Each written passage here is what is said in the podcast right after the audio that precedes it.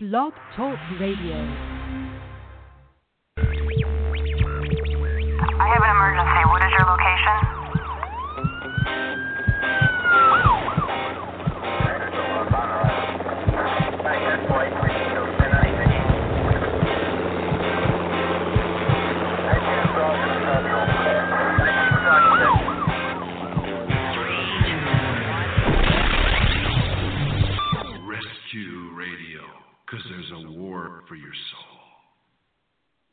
All right, welcome to this edition of Rescue Radio. I'm Jerry, and Marjorie's here, Hi. and uh, we're going to pray and get right into our topic of the day. So, Lord, thank you for this time today, Lord. Thank you for each one that's listening, whether they're listening live or by um, through the archive.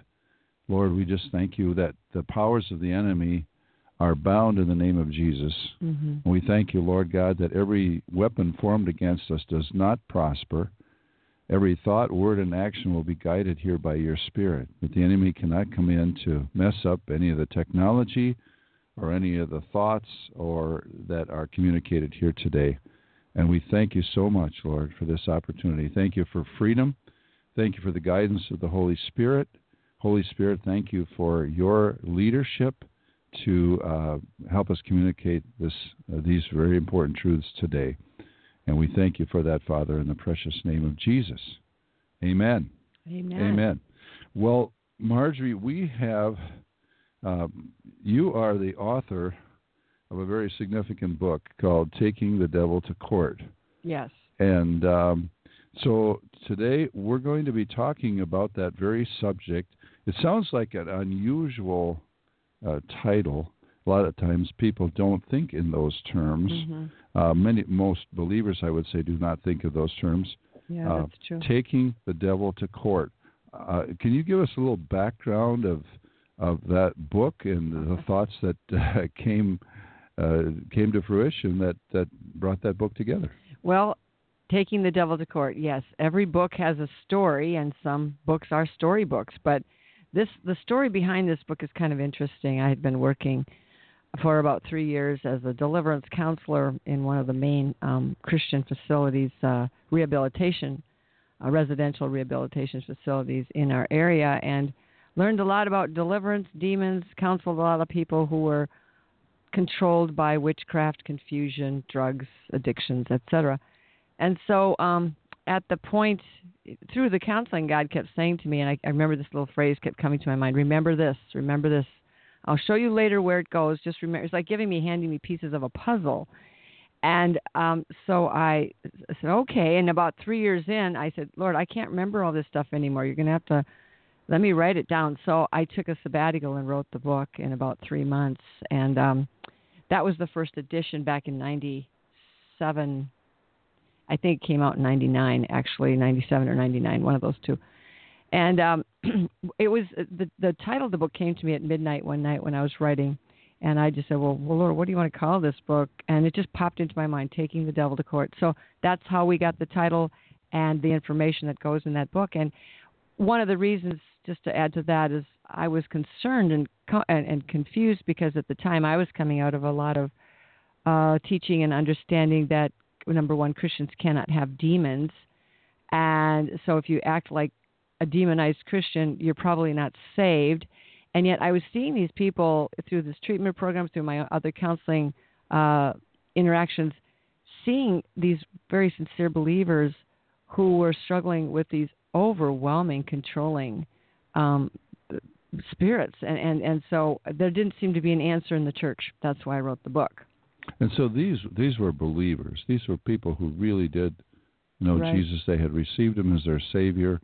They Right. were Bible believing They weren't false conversions. Christians. No, they were, they were. the real deal. Some of them were actually going to our church at the time, and and yet they were bound by spirits of witchcraft and generational um, situations that were causing great havoc in their lives, their relationships with the, with their in their marriages, et cetera, et cetera. But I said to myself, man, if this, you know, using one or two of the particular uh, examples, man, if she's not saved after all she went through to get saved, and I know what I went through to get saved, if she did all that and she's not saved, then I'm not saved. And I thought, well, I know I'm saved, so she's got to be saved. And so that's kind of how I decided that there had to be another understanding of what was going on here. All right. Now, there's a there's a lot of people think that the idea of the devil and demons. There are surveys that have been taken that people believe that there there's no such thing as the devil, or the devil is some impersonal evil force. And and many in the secular realm these days, many people uh, Yeah. Deal with or uh, diagnose uh, various issues people have as you know psychological, physical, Mhm. psychological, uh, mental health issues.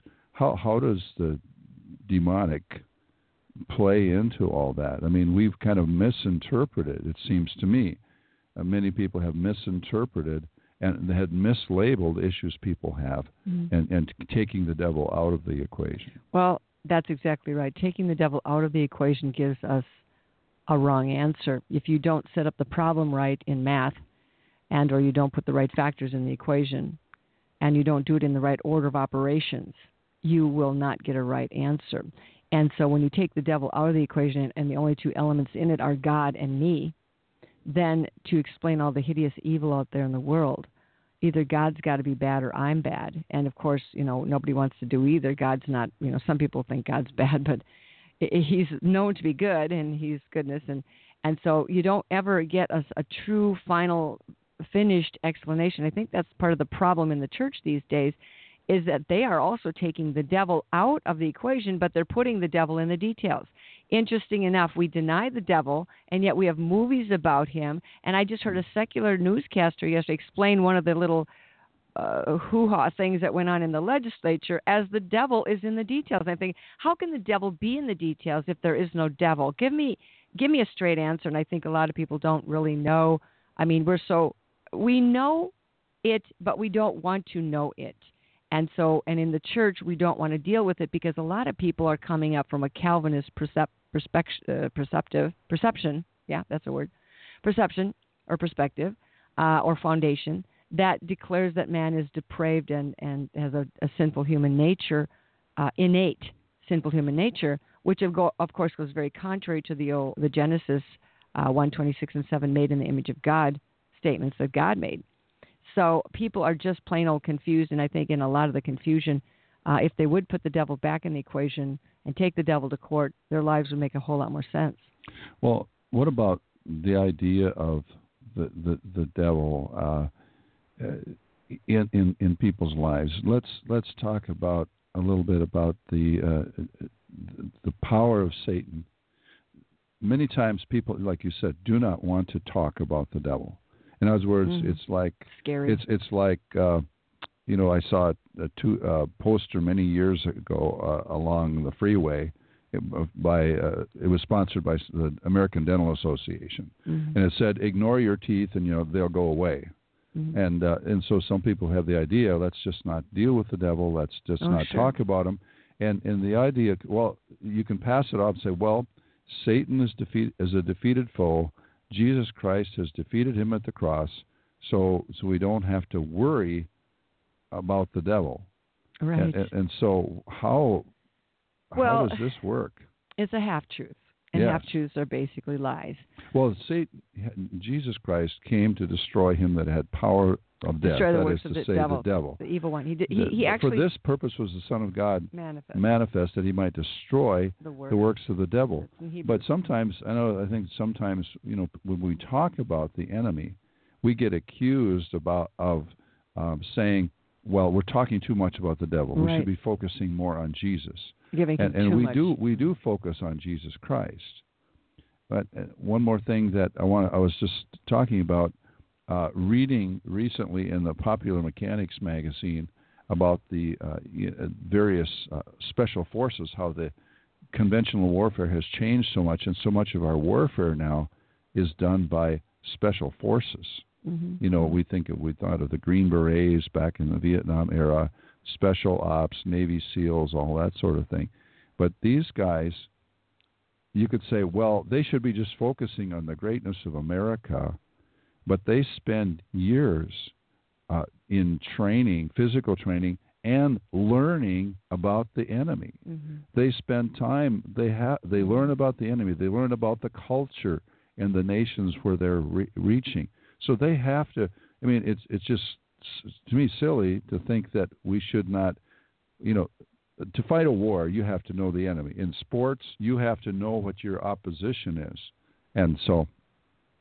So the question is, is there a devil? We have to we have to recognize the fact that there is the enemy. So there's there's really nothing wrong, right? Okay. But the with, problem with is studying and learning Mhm. about the enemy and how he operates. Well, I think a lot of people in the Christian world uh, do exactly what you said. They they say the devil is a defeated foe. You're making too much of a deal, a big deal about it. You're talking too much about him, and in that you're giving him too much power, too much credit. Uh, just leave the devil alone. He'll leave you alone. Yeah, you leave your your country, your freedom alone. You leave your dishes alone. Well, they they're gonna they're, the dishes aren't gonna do themselves, and your freedom is not gonna be preserved. It's gonna it's gonna go away. And so there's our teeth as well, as you mentioned. So it's a matter of you know we want to live in denial. I think a lot of our our safety is false safety because we're living in a place of I don't want to talk about that because I don't want to believe in it. I don't want to think about it. It doesn't exist in my world. And yes, maybe war doesn't exist in your world like the Green Berets and the Navy SEALs are fighting over there and wherever. But that war is just as real, and there is a real enemy, and they are really wise to study their enemy. And the thing is, Jesus came to defeat the powers of darkness. He left the church behind to enforce that that that victory. And uh, we, as a church, however, have sloughed off. We don't believe that it's it, you know that okay, it's under the blood, but it needs to be enforced. That is our legal premise for taking the devil to court. The very fact that what he is doing now in a Christian believer's life is trespassing on the temple property of the Most High God. Therefore, you have a case to take him to court because Jesus defeated, Jesus paid it all. Jesus paid our debt in full. The wages of sin was has been completely paid for. The wages of sin is death was completely paid for by the death of Jesus Christ. So now we have a case that we can legitimately present before the high court of heaven in taking the devil to court. We have the authority as believers to enforce the victory. That's what you mentioned, Marjorie. Correct. Enforce the victory that Jesus won over him at Calvary. So we've been given authority to do that. Mm-hmm. Okay. Right. Now we've been given authority to uh, we've been given authority to cast out demons. Correct. Matt Mark 16. Uh, he he said in Luke 10 Jesus said, uh, he, he said, I give you power over serpents and scorpions and over all the power of the enemy, and nothing shall any by, by any means hurt you. And so. So, uh, but, but do people believe that? So. well, Actually, we're kind of flipping uh, positions here, but I'm asking you the question, but I think we already both know the answer is that, uh, again, going back to taking the devil to court, it sounds messy. It sounds like uh, something for the experts, the exorcists the ones who uh, have been trained in that sort of thing. But God, Jesus, when he was here, gave that power, as you just mentioned, to bind and loose and, and to trample on serpents and scorpions over, over all the power of the enemy, gave it to common believers who are not educated in any particular thing except that they follow Jesus and they watched Jesus cast out a lot of demons and, and take power and authority over a lot of the, the spiritual forces of the darkness, including infirmities and, and the weather and various other things that the demons were actively involved in messing with.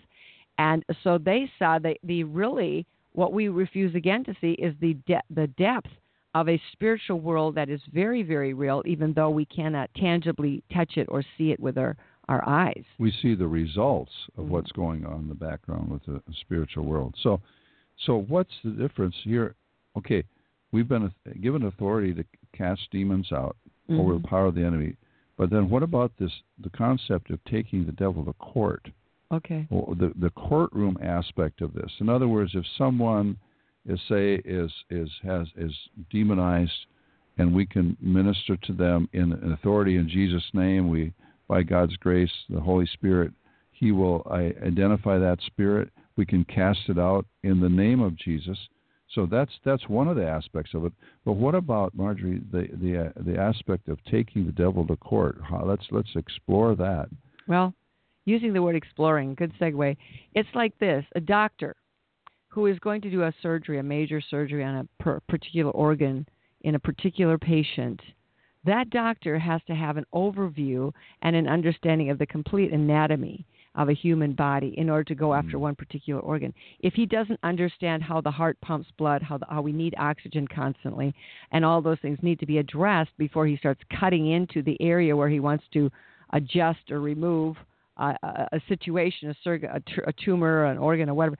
If he doesn't understand the context of in which that surgery is going to uh, be performed, that patient may die.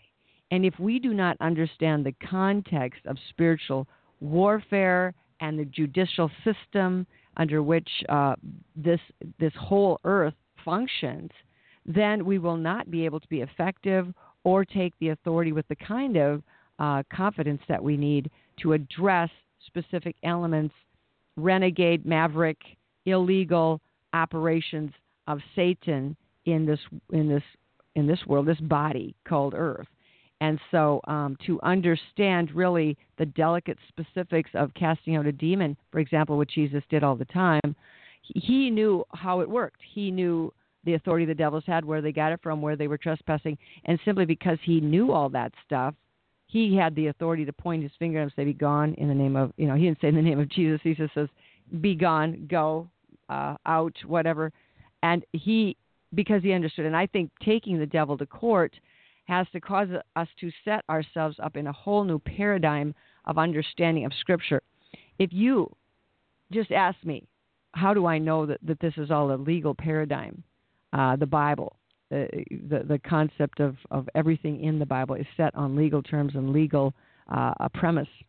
I would just ask you to, to look at the number of words in the Bible that are judicial words that have to do with courts, that have to do with uh, you know, uh, taking someone to court.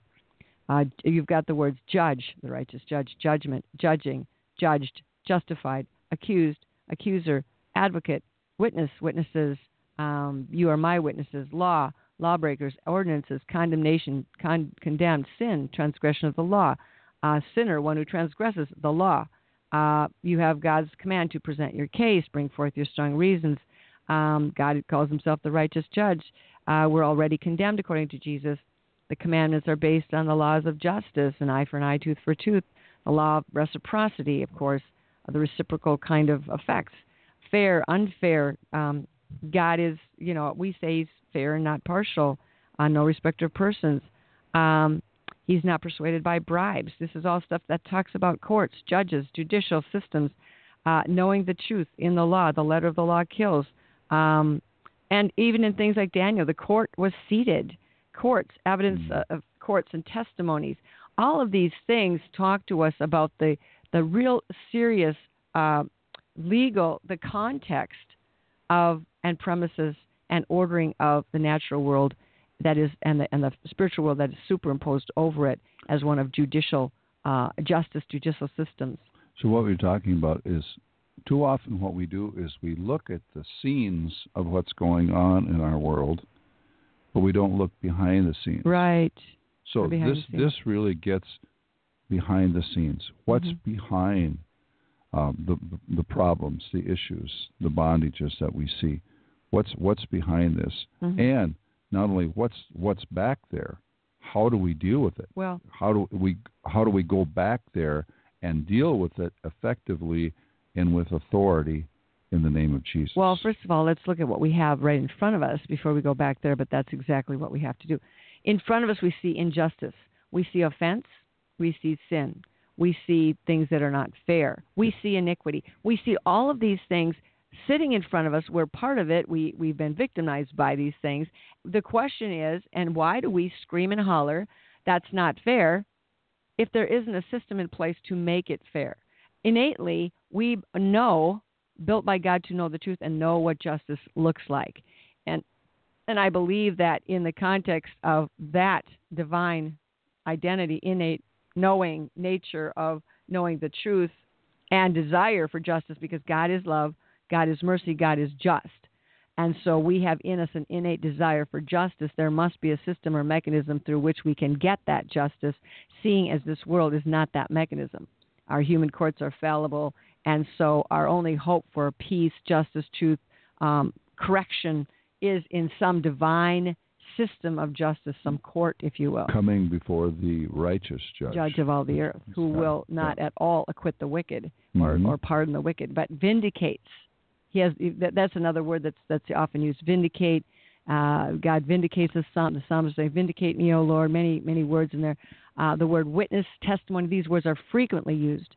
Uh, even the New and Old and New Testaments have to do with the testimony of you know uh, uh, legally passing uh, inheritances on and um, bringing us into the the death of Jesus Christ, which makes us now inheritors of His His inheritance, eternal life. We're part joint heirs with Him.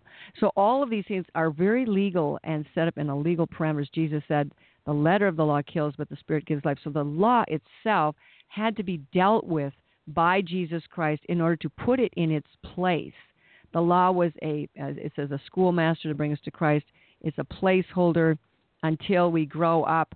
It was a place God, God used the law to define His people, to identify His people, and to protect His people from what?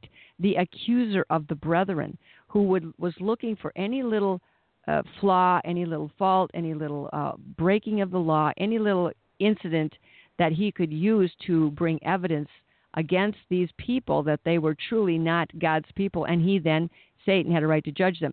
If you don't put Satan in and his activities of uh, demonic uh, judgments and the law of reciprocity, and eye for an eye, tooth for tooth, that's demonic justice, by the way. If you don't put those things in the equation, nothing makes sense and everything makes bad God look bad. Everything. So, um, when no, okay. Let's talking about we're we're taking the devil to court. This this sounds like an overwhelming task for a believer. I mean, you, you know, do you have to be some super super spiritual muscle man in the kingdom of God to be able to do this, or no? How? Talk to us about uh, b- regular believers mhm. taking the devil to court. So this is this is not just for well, um, you know certain people, but a lot of people don't know how to do this, have have not the first clue right. as to as to how to do this. Let's talk to us about uh, you know how do we enter into that as as, as a Well- believer? how do we kind of begin to that uh, that process of is a- taking the devil to court? Yeah, taking the devil to court. Uh, and this is kind of a, uh, for me, this is a, I don't know, well, how many years ago was 1997? This is a 20 year old concept. Whatever. I don't do my math on, on the radio. But anyway, uh, Mm, I don't do my math in front of people. Let's put it that way. Okay, all right. do the math yourself. But anyway, nowadays it's kind of coming out, and we've had various authors talking about the courts of heaven and coming before the court of heaven. Well, that's uh, uh, that's that's good because that's exactly what needs to be done. Because we need to understand the paradigm, we need to understand the context, the premises, and the ordering of this natural world. And this natural world is out of order. It's it's full of iniquity and offenses and injustices, and so there has to be Jesus set up a, a, a he says, Come boldly before the throne of grace and mercy to find help in, in the time of trouble. Come boldly before the court of heaven. Present your case. But and he also said to the church that they were to make make, make known the, the manifold wisdom of God to the principalities and powers. So Jesus set the record straight and gave us, uh, you know, um, arguing rights, if you will. Uh, that we can debate the devil, we can we can challenge him, we can take him to court, we can enforce the justice of God uh, the salvation of God. Because if you look at it, the heavenly standards, the kingdom of God, the original kingdom that ruled on this earth, their standards were love and kindness and the law of love and the law of faith and kindness, you know, trust, goodness, faith in the promises of God, etc. And when Satan came down here and overtook it, he overthrew it, he usurped the kingdom, he he he encaptured it, he he enslaved it. Um, everything that was good the law of love was overthrown for the law of, of bloodshed and oppression and tyranny and intimidation and sin.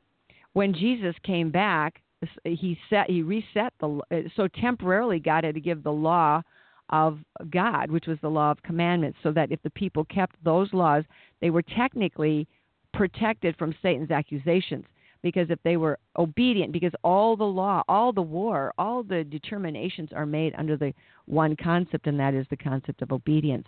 whom you yield yourself servant to obey, his slave you become. Whom whose report you believe, that's who who who becomes the controller of you. And so if our if our our our um, we are being controlled by the lie, believing a lie, we're going to sin. And then the devil gathers, up all that sin as evidence that we are truly his because we're practicing um, lies and believing him and his subjects.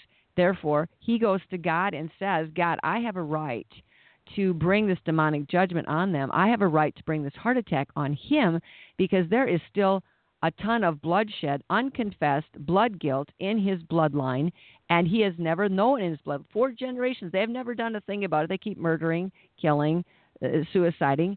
Uh, and so, therefore, now I am coming before you, God, this day to request that I give, you know, so and so a heart attack because of the law of reciprocity.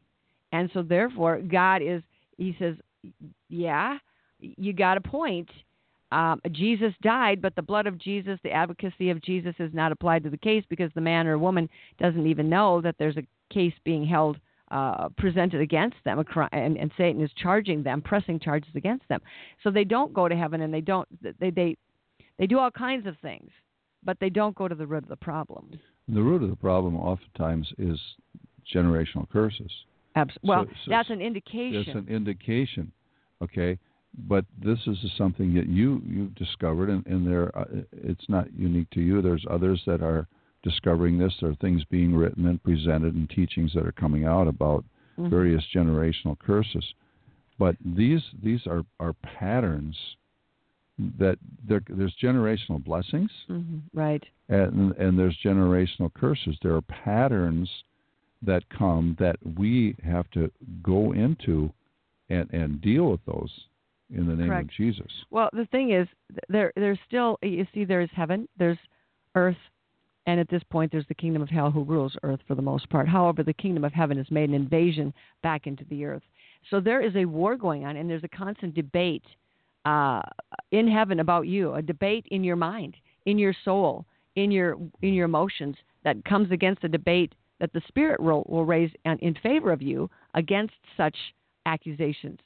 And that debate needs to stop somewhere. There needs to be someone who hears that case and we will declare that that is, as God says, it is the court of heaven. God is the righteous judge, the judge who cannot do wrong, the judge of all the earth. So when there's an injustice and Satan is truly violating or trespassing, and you truly do now belong to Jesus Christ, owned by Him, the devil is still trying to control, invade, squat on your property, whatever he's trying to do. Um, just because you're the owner of land doesn't mean that there won't be squatters on that land uh, doesn't mean that there won't be laws passed to try to inch upon your freedoms on that land. You own, you're the owner, but there's still operations being set up against you. And so we take those crimes inflicted, those offenses, those injustices, to a place, and that place is the high court of heaven. Mm-hmm. Well, it's interesting too. You know, the one of the uh, concepts of court is you're the accuser or the right. or the the plaintiff mm-hmm. in, in the case. And it's interesting Revelation 12:10 it says and I heard a loud voice saying in heaven now salvation and strength and the kingdom of our God and the power of his Christ have come for the accuser of our brethren who accused them before God our God day and night mm-hmm. has been cast down. Mm-hmm. Now this is something in a sense it's already happened what Jesus did on the cross but the f- completion of this uh, process is is uh, yet to, yet to come. But the time has come. It, you know, the accuser of the brother, and he is actively what you're saying, Margie, just to support this biblically, uh, accusing us before God, the brethren. Mm-hmm. He's accusing the brethren, not not just the unbelievers. He's accusing the brethren before our God day and night. Mm-hmm. That's right and and the concept well, even if you go back to just again looking at what your bible says eh, people actually the problem the real problem is people don't read their bible themselves you know you eat maybe one meal junk meal a, a week and then you snack on junk food and you listen to other people's messages you read your t- little tiny devotional that maybe hits a sore spot for the day but you really don't grow in understanding what truly your rights are uh, what's what's what's the whole deal? What's really going on down here? You don't want to maybe know, or you don't have time to know. You're too tired to know, but you're already overtaken in those areas where you're too tired, exhausted, or distracted. And the quietness, the peace uh, of listening and, and coming into the revelation of Jesus Christ takes a bit of of determination to pull away from all the busyness of the city life or the, the, the you know whatever that all means in your world schedules busyness trying to make a living. But, because if you look at the word of god it's really all in there. It's not this is not a mystery. This isn't something i just pulled out of the hat. It's there for anybody. I'm an, i'm not a theologian. And yet if you're reading the bible carefully this is what i find. In the bible it talks about righteousness. We all know that. It talks about justice. It talks about debts Forgive us our debts. Forgive us our trespasses. Jesus talked about that trespasses, indebtedness. What does this imply? Forgiveness. All this implies the need for there's injustices, there's sins, there's a need for enforcement, there's a need for justice, there's a need uh, for a court, a judicial system that will enforce and bring back to peace and truth and balance and, and, and justice and righteousness that which has been tossed out of balance by the enemy. Um, and so know, all the world it's it's kind of like um you know it's all about legalities. It's all and all of these words just really talk to us a lot about that.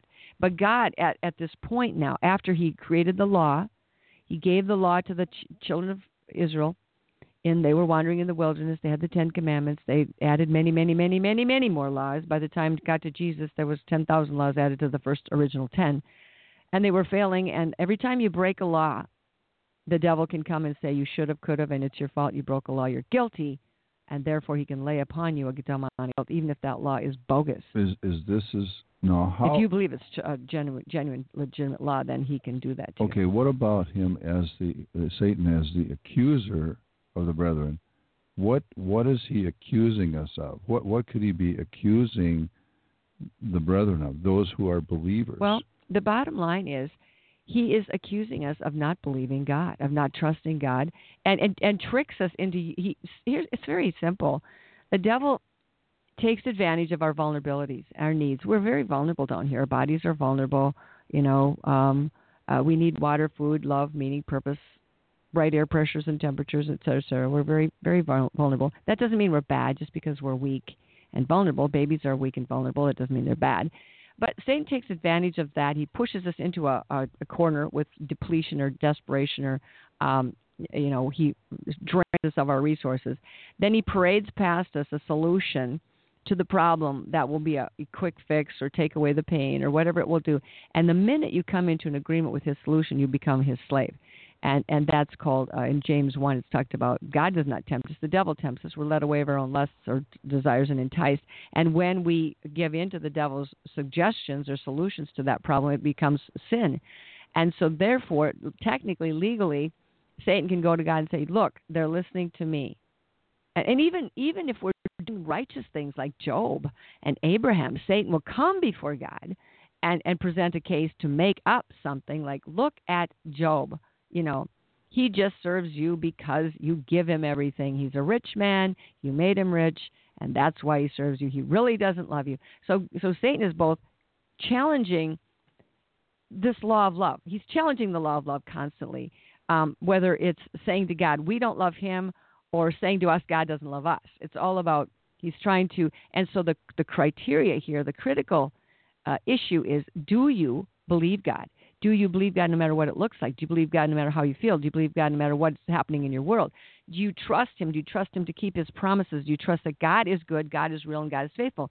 Satan is trying to make God responsible for everything that's bad that's going on out here in the world. And therefore, we are in a position where we're actually judging God. We're judging God as not keeping His word. If God is so good, so powerful, why is He let all this bad stuff happen?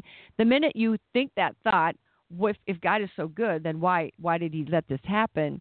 Then you are in a position where Satan is tempting you to test to judge God, to test God's goodness, but also to judge God for not being good. And so that becomes the pressure. Will you, no matter what it feels like, looks like, or, or what you think, or what comes into your mind, or what has happened to you, will you continue to believe what you already were built by God to know, and that is that He is good and that He can be trusted? He's trust, trustworthy. So the issue becomes a test of trust Will you trust God to solve that problem, or will, you take the devil's solution to the problem and then come under the enslavement of the devil? So it's very tricky, and it's it's, it's all about debate. It's about war, but it's bottom line: Do you really walk in the law of faith and the law of love, or do you walk in the law of fear? Does that make sense? It certainly does. Uh, First John chapter two, verses one and two. It says, "My little children, these things I write to you, so that you may not sin. Mm-hmm. And if anyone sins, so he's writing now to believers. If anyone sins, we have an advocate with the Father, Jesus Christ the righteous, and He Himself is the propitiation, or He's the the complete atoning sacrifice for our sins, and not for ours only, but for the whole world. So really, if we have an advocate, it shows to me like here's here's a war, here here's Yeah. a courtroom scene.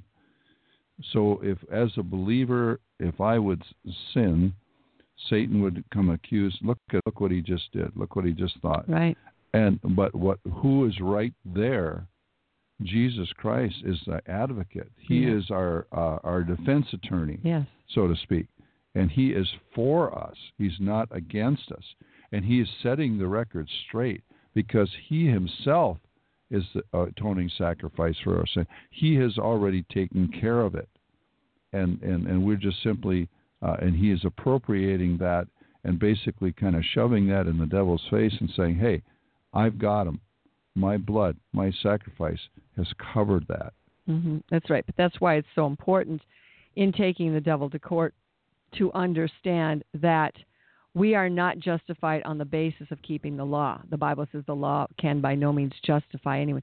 But uh, you cannot be justified by being good or by keeping the commandments which are good because Satan loves the commandments which are good because he uses those very commandments to indict us, to accuse us, because he sets us up and we are tricked into breaking a commandment, a law, and then Satan says before God, they broke your law. That's why when Jesus died on the cross, he said, It is paid in full, it is finished, the law is satisfied. We have to understand that the law was a temporary protection measure that God gave after, not before, but after he gave Abraham the promise. God prefers to work under the idea of covenant, not law, because God is a God of love. When you enter into a marriage covenant, it's not a law, a law that you are forced now to live and abide and be controlled by this other person and you have to give up all your rights and you have nothing and they have it all and they've got yours besides. That's a contract. That's a law. God did not want to be in that kind of a relationship with us because that would be a kind of a, a, a condescending disrespecting not loving uh, relationship. God wants us to be in covenant. So the covenant was what he made with Abraham. Abraham, it says in Romans chapter 4, was Abraham believed God. What was he believing? The promises of God that God would make him the father of many nations and give him all this land. He believed God, and it was accounted to him for righteousness. So his righteousness was obtained not by his perfect behavior in keeping the Ten Commandments, which he didn't even have because they didn't come until 430 years later, but it came through Abraham's believing God. So God's covenant with us is reestablished on the basis of faith, believing in the promises. That's why we talk about faith so much. backtracking just a little bit and then coming ahead again, uh, you talked about what uh, how Satan one of Satan's great strategies is to to tempt us to do something to violate God's moral law, to violate the Word of God, Mm-hmm. to satisfy maybe a legitimate need in an illegitimate way. So he will tempt us to do that, and if we yield to that temptation, believing his lie that if we do it this way, his way, it will satisfy us. So he will tempt us to do it. He says, This is what you want to do. You know you want it. Go ahead and do it. yeah, right. But then what happens afterwards? He says, Now look what you did. So he'll accuse us. He'll come against us for the very thing he was encouraging us to do. hmm Exactly. And so another part of this is too is that you mentioned about the law was our schoolmaster to bring us to Christ. It's uh, or in Galatians 3:24 that we might be justified by faith. So the, the the word schoolmaster it's used in the King James and I think in the New King James means a tutor. It means it means originally meant one that would take Yeah. take the children to school, hmm and later it came to mean an instructor or a teacher. So basically, the law showed us couldn't keep the law. It showed us that we were not able to, on our own, uh, live according to the standards God had set for us. Yes, that is true. But the thing is, because we're innately desirous to be good, because God is good and He made us to desi- desire goodness, uh, we have this desire to to take on the challenge of being good and to keep the law, and so that that becomes a trick to the believer because now it's hard. You know, people like lists. They like to be able to check off their good deeds. They like to, okay, I went to church. Okay, I went to confession. Okay, I did my Read my Bible for an hour I fasted. today. I did this. I did that. Oh, they don't read the Bible for an hour. That's not on the list anymore, well, honey. maybe. But anyway, for the most part. maybe. Uh, yeah, but but see, the thing is, we we like it simple. We like it, you know. So I'm in control. I've got my list done for the day. We love it. We love our goal setting. We love our list making because we feel like we've accomplished something. We can see some progress being made, and we don't like this free floating, walking in the spirit, not sure, you know, where we're at. You know, it it doesn't feel very solid under our feet, whatever. And so we we really are pulled back as believers into a, desire to use the law as our standard of justice and righteousness. But let me tell you something the law or the keeping of the law cannot justify anyone in, in the sight of God because that's what the Bible says. It says the, the law can justify no one. It says but we are it, it is our schoolmaster. It was the the, the instructor. It was the uh, you know you don't live under a schoolmaster forever. I hope you don't want to go to school the rest of your life. You want to graduate at some point, and God had them his children under the tutoring of a schoolmaster those many years in the desert, and then following that some parameters because it was yet a long time before Jesus Christ would come. So he had to preserve some sense of order and some sense of uh, protection and and righteousness.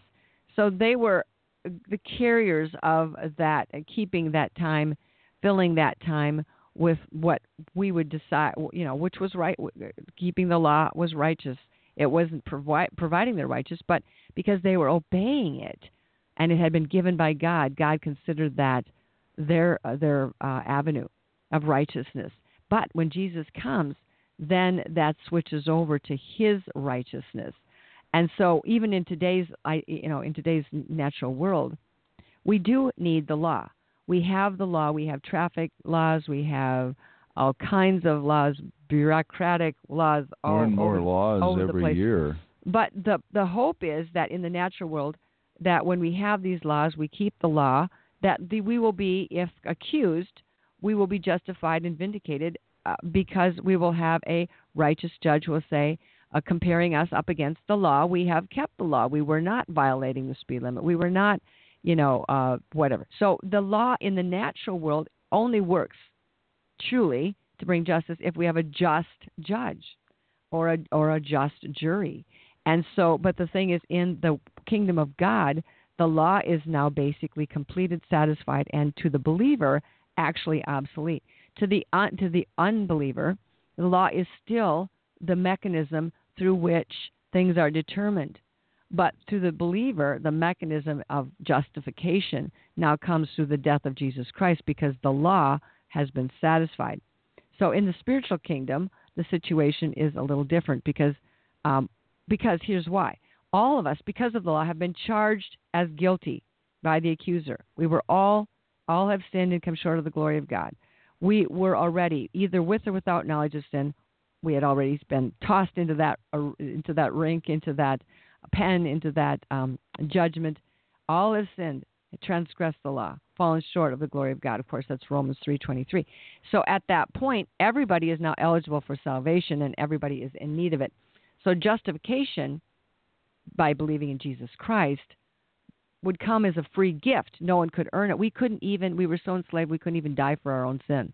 That was how limited our our, our uh, privileges were. We couldn't even give our own life for our own sin. It would not be considered uh, valid or legitimate. So justification then came as a free gift to whosoever will. So now it becomes a, a point of love again. If you choose, love is made. You're making a choice to, you know, when you love someone, You're not being coerced into going there and being with them. Sometimes people do. They make their choices to marry someone, for example, out of fear, coercion, or what would other people think, or, you know, they're being temporarily deceived. But the true, wonderful promises of marriage is to find someone who loves you and who you love. However, nowadays most people don't perceive love and they don't know how to give love. So it's a very painful um, proposition for most people, from half the people at least. And so um, comes through what we would call grace, and that means you're you're pardoned. You're, the judgment, the guilt is pardoned because um, it is given through the redemption of Christ Jesus, that is in Christ Jesus. So that makes Jesus Christ now the Savior, the center point. The cross is the peace where now I go to the court of heaven and I say, Lord God, here's the deal. God says, when you sin, here's what you do. He didn't say go back and do penance, go back and, and do 40 days of, of, you know, fasting, go back and make it right, go back and, and, and, you know, you have to go back to square one now and then you have to work your way back. You had 20 days of sobriety. Now you lost all those. Now you got to go back to start with day one. God does not say that when you sin.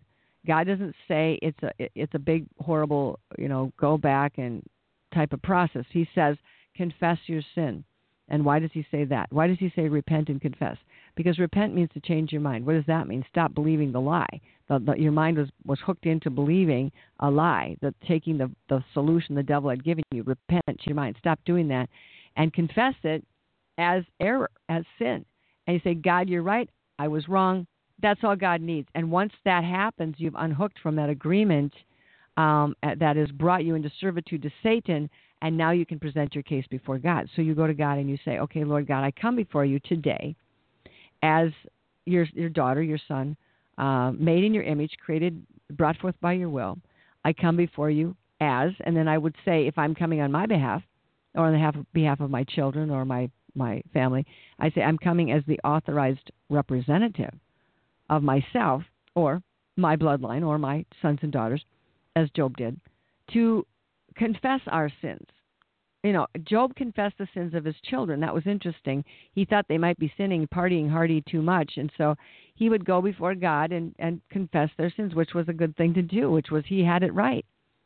And so um, confess their sins. I also have the power and authority to confess the sins of my generations past. So if there's blood guilt and murder and bloodshed in that bloodline, I can come before God and say, and even look closely and find out where that offense, that crime has come down to affect even my, my parents, grandparents, aunts, uncles, siblings, cousins, nieces, nephews, whatever. I can come and say, God, I am a bloodline representative here, and I confess the atrocity that happened to my great grandparents and being abandoned by their their fathers, their parents, by being uh, sold into slavery, by sent off into prostitution, by being um, you know uh, sexually assaulted, whatever. All these, whatever the crime, and there are many different crimes. I'm just using a few examples. You can say, I I I, I turn these, I forgive. See, that's why forgiveness is very important in this system of justice and taking the devil to court. What about uh, someone that wants to kind of uh, de how can I say um, disengage the um, the sins the sins of generations. But if you well, don't know if you don't know what they are, well, you know, how, how do you deal with that? well, you can read that. You don't, you don't, know what Grandpa and Grandma did back there, but you but, can read a line both ways. If you have, you can it, the line is the same. So you if you have the front information, you can read it backwards. If you have the back information, you can predict forward. And so a line is a line, and it's going to go the same way, the same direction the whole time. And so, so if you don't know what they did, you see what's going on now. Just read it backwards, and you know what they did because there is nothing that happens without a reason. The curse without a cause does not come. But going back to forgiveness, when I come before the high court of heaven, I have to acknowledge the judge. And the judge is the Lord God Himself. And I am not a judge. That's why the Bible says, do not judge. Judge not. Don't make yourself the judge over this matter. Judge not. Uh, Paul says, I don't judge anything before the time. And so um, God has got to be the judge. So if I'm going to judge the matter, then the case is in my court, and I have no power to make anything happen, good or bad. But if I give the case over to the high court of heaven, and I know the righteous judge of all of the earth is there, righteously consider my case, and, pre- and as I present it, and he's not going to um, try to indict me on false charges, but he's he's righteous. Then I can freely say, you know, Lord, I come as the authorized representative to forgive, which means I release this crime, this situation from my judgment. I forgive it. I turn it over. Forgiveness means to turn the, cor- the crime over to the high court of heaven, really. I turn the crimes over to you. And forgiveness does not mean that you have to deny there was a crime. A lot of people don't want to forgive because they, they're too hooked up on there was a crime. There was an injustice. I can't just let this thing go. And you're right. You can't just let this thing go, but you surely can take it to a court where you can get for sure justice on it. I'm sure you'd love to do that. Take it to a court where they don't make any mistakes and they're not bribed and they don't they don't settle out of court uh, unjustly and, the, and the, the, the the bad guy doesn't get off scot free. Okay, so you take it to this court. You say, "I forgive it, God. I turn the crimes. There are crimes here, crimes of abuse, abandonment, rejection, violation, uh, hatred, uh, murder, uh, pulling knives on one another, whatever. I turn these crimes over to you, Lord God, and I release them from my judgment. And I'm asking you, as the righteous judge of all the earth, Lord, as I confess this thing as a sin, I forgive the people who did it. I confess my own sins. I repent of, of my sins and confess theirs. I, I ask you, Lord God, to restore unto us what the criminal, who is the criminal here? We think it's flesh and blood. We think it's ISIS. We think it's our neighbor down the street. We think it's our wife, husband. That is not your enemy. We do not wrestle against flesh and blood. We wrestle against demons and dark uh, forces of evil who have Im- taken over and control these people, using them as puppets or pawns or instruments in their hands. And so I turn the crimes over to God and ask God to judge the criminal, who is the one who will be cast forever into the lake of fire. Now, maybe he this this criminal has accomplices which are human beings, but that's God's problem. Those are God's servants, God's creation. They belong to God. They're God's problem.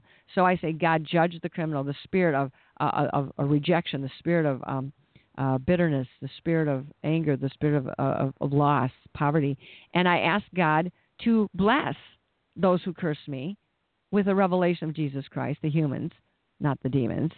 And I ask God to restore that the court of heaven would restore. Hear my petition. I come to. I, I present my uh, my, my advocate, Jesus Christ, says, well, she's righteous. She has a right to be here. So I present my case under the uh, blessing of my attorney, who is my advocate, the Holy Spirit also, who brings these. Uh, he, I think the Holy Spirit's the one who puts the case together in my spirit so I can present it logically and understandingly to the Lord.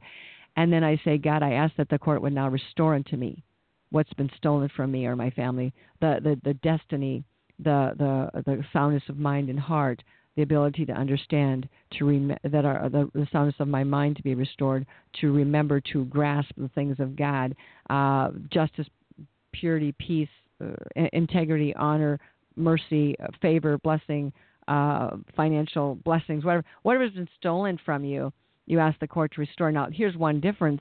A lot of people forgive. I say, Did you forgive? Well, yeah, I forgave, but what does that mean? well, that just means I let it go. That just means I, I I'm going to let it go. No, that's not a that's not a really adequate way to forgive. You forgive by retur- by turning it over to the high court of heaven mm-hmm. and and bringing it before God, and that's how you take the devil to court, because you have to. You are pressing charges against the devil for what he has done to you illegally. So, really, what you what you're looking for in a court appearance it, what the goal of it is is a verdict. You they want that we want justice. Right. You want the right thing to be done. Mm-hmm. So it's the verdict. Now, is this verdict? Does Satan try to undo the verdict that you make when you take him to court? Well, the verdict Well, God makes, of course, He does. Well, here here's let me just say this, and then uh, Matthew eighteen eighteen. Assuredly, I say to you, whatever you bind on earth will be bound in heaven, and whatever you loose on earth will be loosed in heaven. So we are author we the strength of taking the devil to court is that we have we take the authority we've been given to bind and loose and heaven backs it up.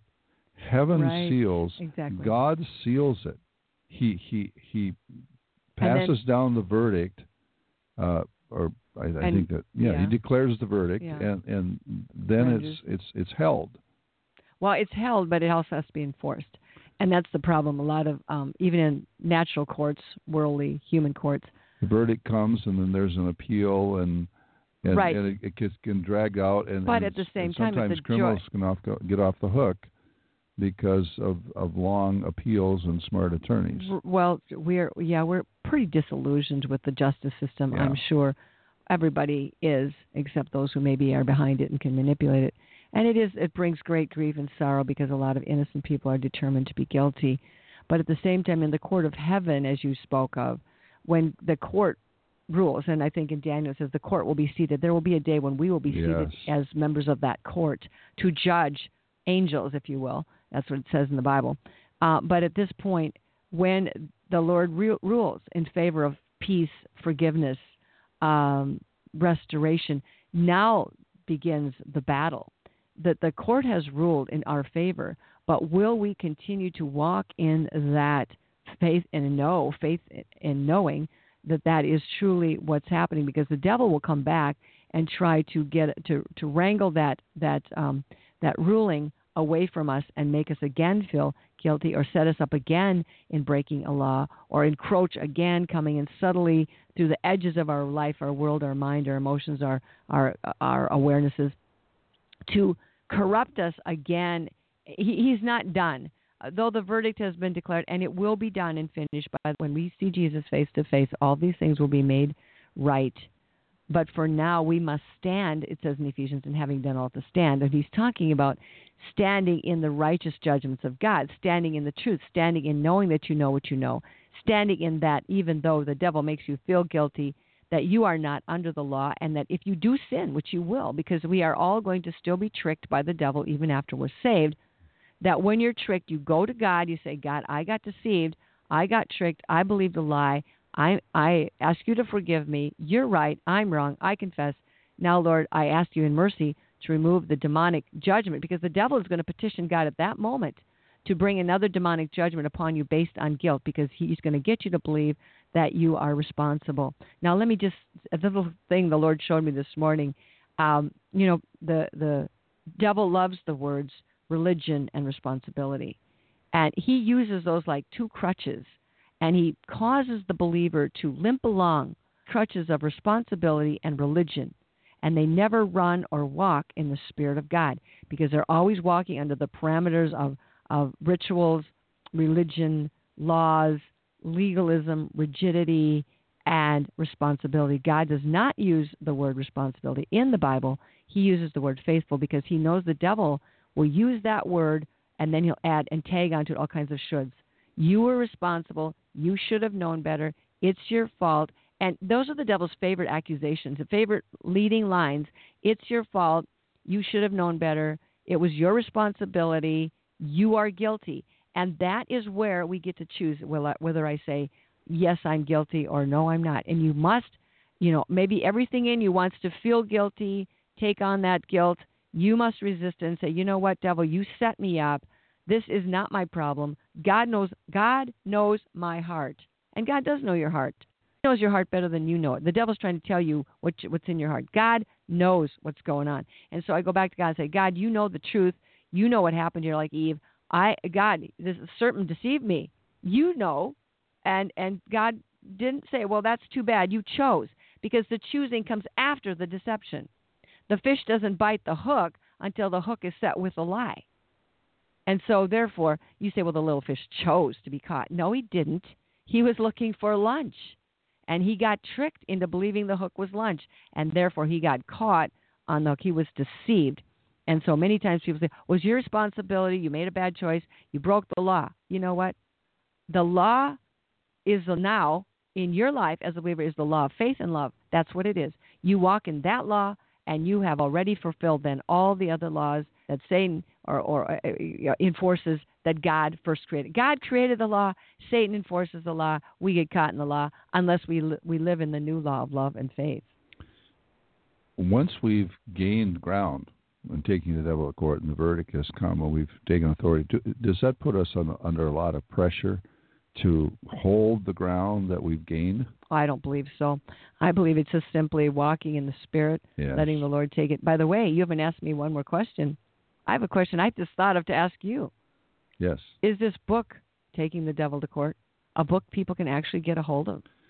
Yes, if you go to liferecovery.com, you need to get that book. And uh, it is a, it was, you, you mentioned it came out in the 97, uh, Yeah. 99, it- somewhere in there. And, and anyway, but then you did a revision of it, Yeah. and the same basic principles are there, but you just added to it because you just learned more.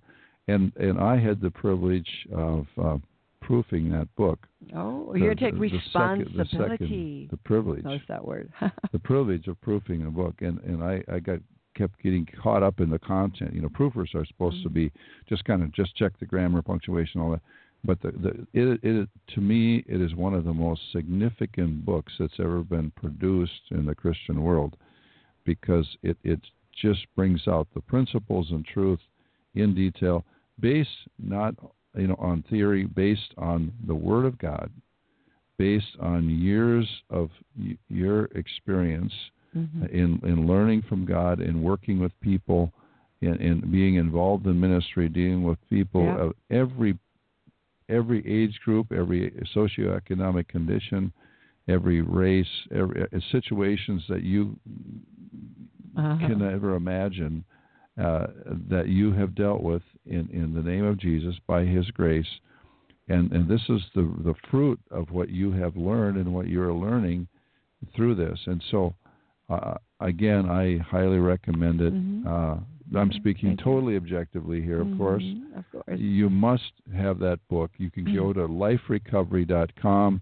Or and, it's uh, also at Amazon. It's on Amazon. hmm It is also. on Amazon. Okay. Uh, And Li- it, it's in both. I think the uh, uh, reader's version, like if you have an, an, a Kindle or something like that, it's the the electronic version as well as the actual hardcore book version. It is is really essential. It's one of the book I, I'd like to see every every church in America, every pastor in America to to uh, read, review, and, and and teach the people because it's just Mhm. it's just bringing out it's just bringing out what's in the Word of God that a lot of people have uh, have missed over the years. So yeah. Taking the devil to court, you need to have it. You do need to have it. Absolutely. Well, thank you. Thank how's, you. how's that for a sales pitch? That's really good. Okay, you, to thank you. be my marketer. Why don't you? I, I I'm, I'm an advocate for you, honey. Hey guys, thank you for listening Yes. today and um, be blessed. Amen. Let's pray. Father, we thank you for your truth, your word, that you are awesome, that you are good, that your word is true. Ab- absolutely, every bit of it. You're completely reliable, Lord, and you are good all the time. Even when things don't look good, you promise us all things work together for good. So if anybody out there is in one of those spots where it doesn't look good, just wait a day or two, ask God sh- to show you the good that's coming out of it, and that he, Satan, your enemy, is a defeated foe. Don't ever believe he's not. He's already defeated.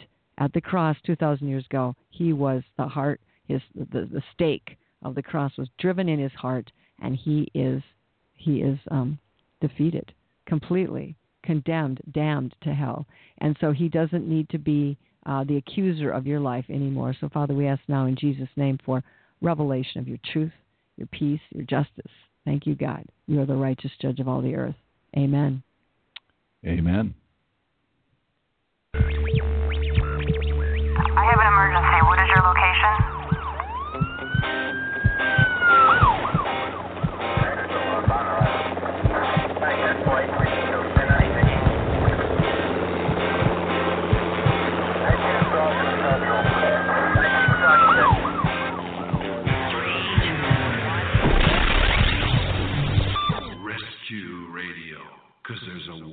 For your.